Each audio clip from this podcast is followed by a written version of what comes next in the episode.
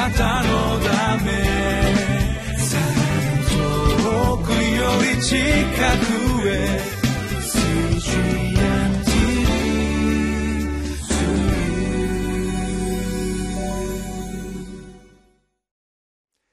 皆さんこんにちは。リビングライフの時間がやってまいりました。今日も神様の御言葉に耳を傾けてまいりましょう。今日はイザヤ書35章1節から10節の御言葉であります。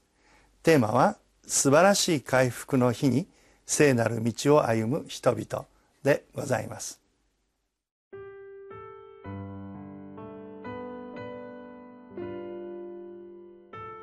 イザヤ書35章。1節から10節。荒野と砂漠は楽しみ、荒れ地は喜び、サフランのように花を咲かせる。盛んに花を咲かせ、喜び喜んで歌う。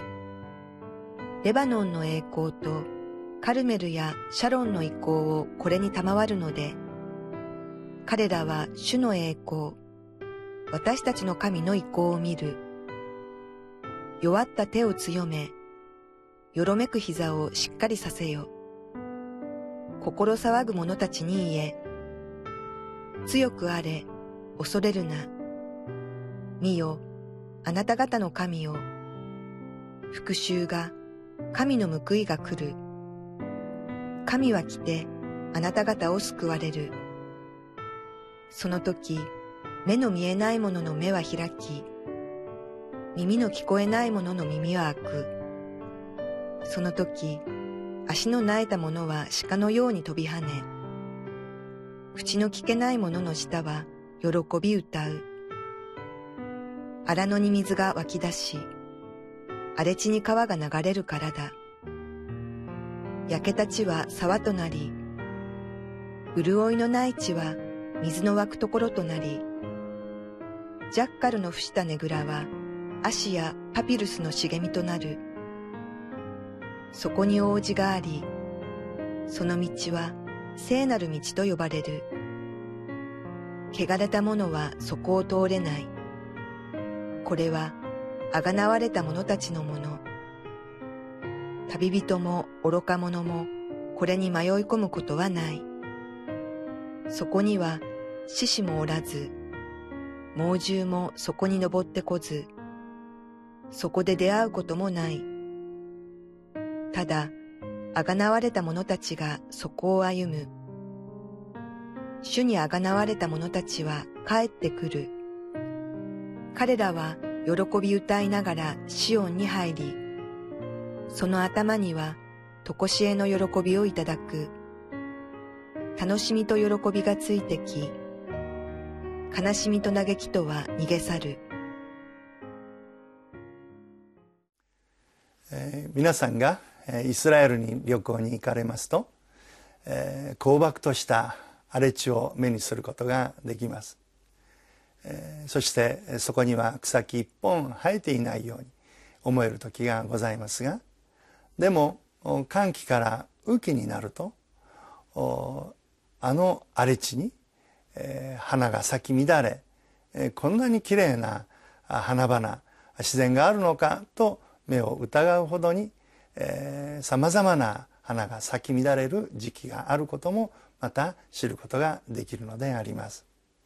今日のイザヤ書はまさに、えー、昨日学んだように荒れ果てたそして荒漠とした裁きの後神が裁かれた後何も残っていないように思えるようなその時しかし神はそこにやがて新しい命を芽吹かせてくださる命を与えてくださる、まあ、その様がこのところには出てまいります。一節二節には「荒野と砂漠は楽しみ荒れ地は喜びサフランのように花を咲かせる」とあります。盛んに花を咲かせ喜び喜んで歌う。レバノンの栄光とカルメルやシャロンの意向をこれに賜るので彼らは主の栄光私たちの神の意向を見ると。まさにそこに咲き乱れている花を見る時これは神様の栄光が表されている、えー、何か全地が喜び歌っている。そのように思えるほどのこの素晴らしい恵みを見出すというのであります。そしてそういう状況に目を向けながら、えー、このイザヤは、えー、弱っている人々に対して励ましそして約束を与えてくれています。3節弱った手を強めよろめく膝をしっかりさせよ。心騒ぐ者たちに強くあれ恐れるな。見よあなた方の神を。復讐が神の報いが来る。神が来てあなた方を救われる。私たちは毎日の生活の中にどこに目を向けて生きていくか。これが大切であります。今まで自分が通ってきた暗い過去や辛いことにいつも心を向け縛られて生きるか。いやむしろそういう中で神がくださった救いそして与えてくださるであろう花咲き乱れる人生そこにフォーカスしそれを見ていく。その人生こそ神が願っておられることであります。それがすぐにあなたの目の前に展開してはいないかもしれません。しかし信仰によって神の御言葉を先取りしていただきたいのです。ですから弱った手を強めよろめく膝をしっかりせよこう語っています。心騒ぐ者たちに言え強くあれ恐れるな。どうでしょう？今のあなたは弱っていませんか？今のあなたは失望していませんか？心騒いでいませんか？あるいは、恐れを自分の中に抱いてはいないでしょうか？でもそれでもそのような時に神様は私たちに祝福の約束をくださっている。そこに思いを向けようではありませんか、現実に目を伏せろとかそれに目をつぶれと言っているのではないのです。それを認めつつそれを受け止めつつ私たちはなおも神を見上げる。それが信仰であります。そして、え、次に、思うことは、え、救われた民が喜び賛美している姿を思い描くことであります、えー、五節を見ますとその時目の見えない者の目は開き耳の聞こえない者の耳は開くその時足の苗えた者は鹿のように飛び跳ね口の聞けない者の下は喜び歌う。荒野に水が湧き出し、荒れ地に川が流れるからだとあります。まさにこの姿は自分にではないか。自分に当てはめてみることが大事です。目が見えないものが目が開かれる。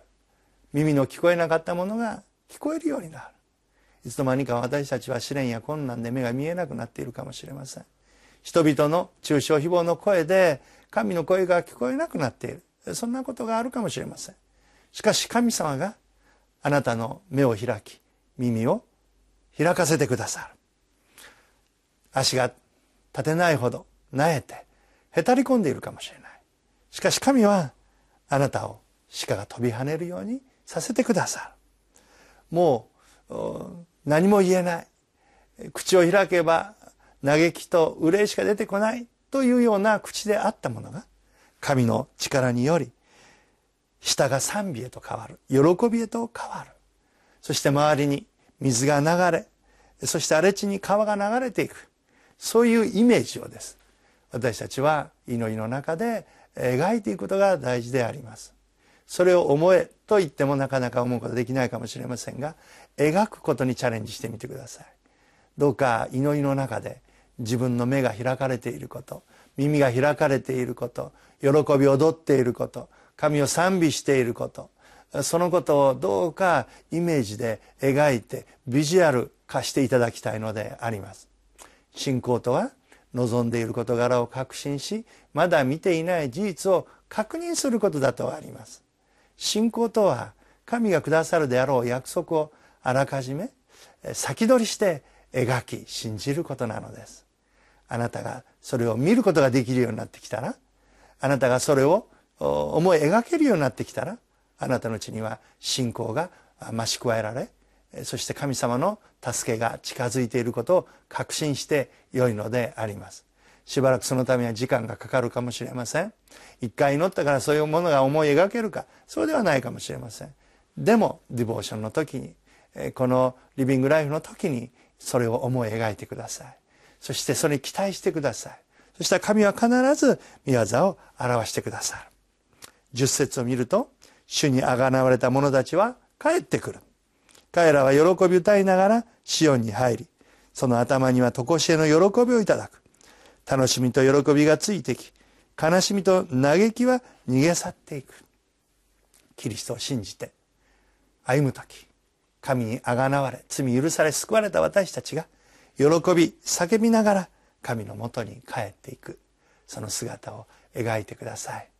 そして喜びが自分にずっと近づき自分が抱えていた悲しみや苦しみがずっとどんどん遠ざかっていく。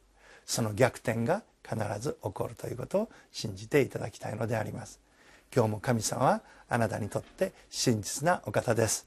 このお方を見上げながら祈りの中で主がくださる祝福されたこのイザヤが描いたこの恵みと花咲そして祝福された姿を描いていこうではありませんか。神の祝福を心からお祈りしています。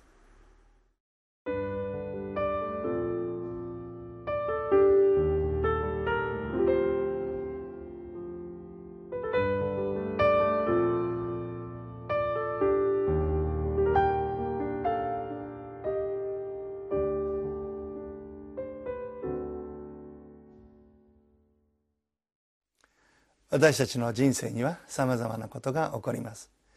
時には荒野をさまよっているように思える時悩みや試練の中で心を弱らせてしまう。そんなこともあるでしょう。でもあなたは神を信じておられます。ということは神が共におられあなたを支え導いてくださる。このお方に目を向けましょう。そしてこのお方がくださる。イエス様が備えてくださっている。恵みや祝福に心を留めていこうではありませんか。それを思い描けるほどに今日も共に祈ってまいりましょう。一言お祈りをいたします。愛する神様どうかお一人一人の上にあなたの平安とあなたの力をお与えください。さまざまな試練を体験しておられる方もおられるでしょう。どうかあなたのお約束を信じそして神がくださる素晴らしい恵みをビジュアル化し思い描けることができるように神様がどうか信仰の世界へと導いてください。主が共におられることを信じてイエスの名前によってお祈りをいたします。アーメンあなたのため遠くより近くへ。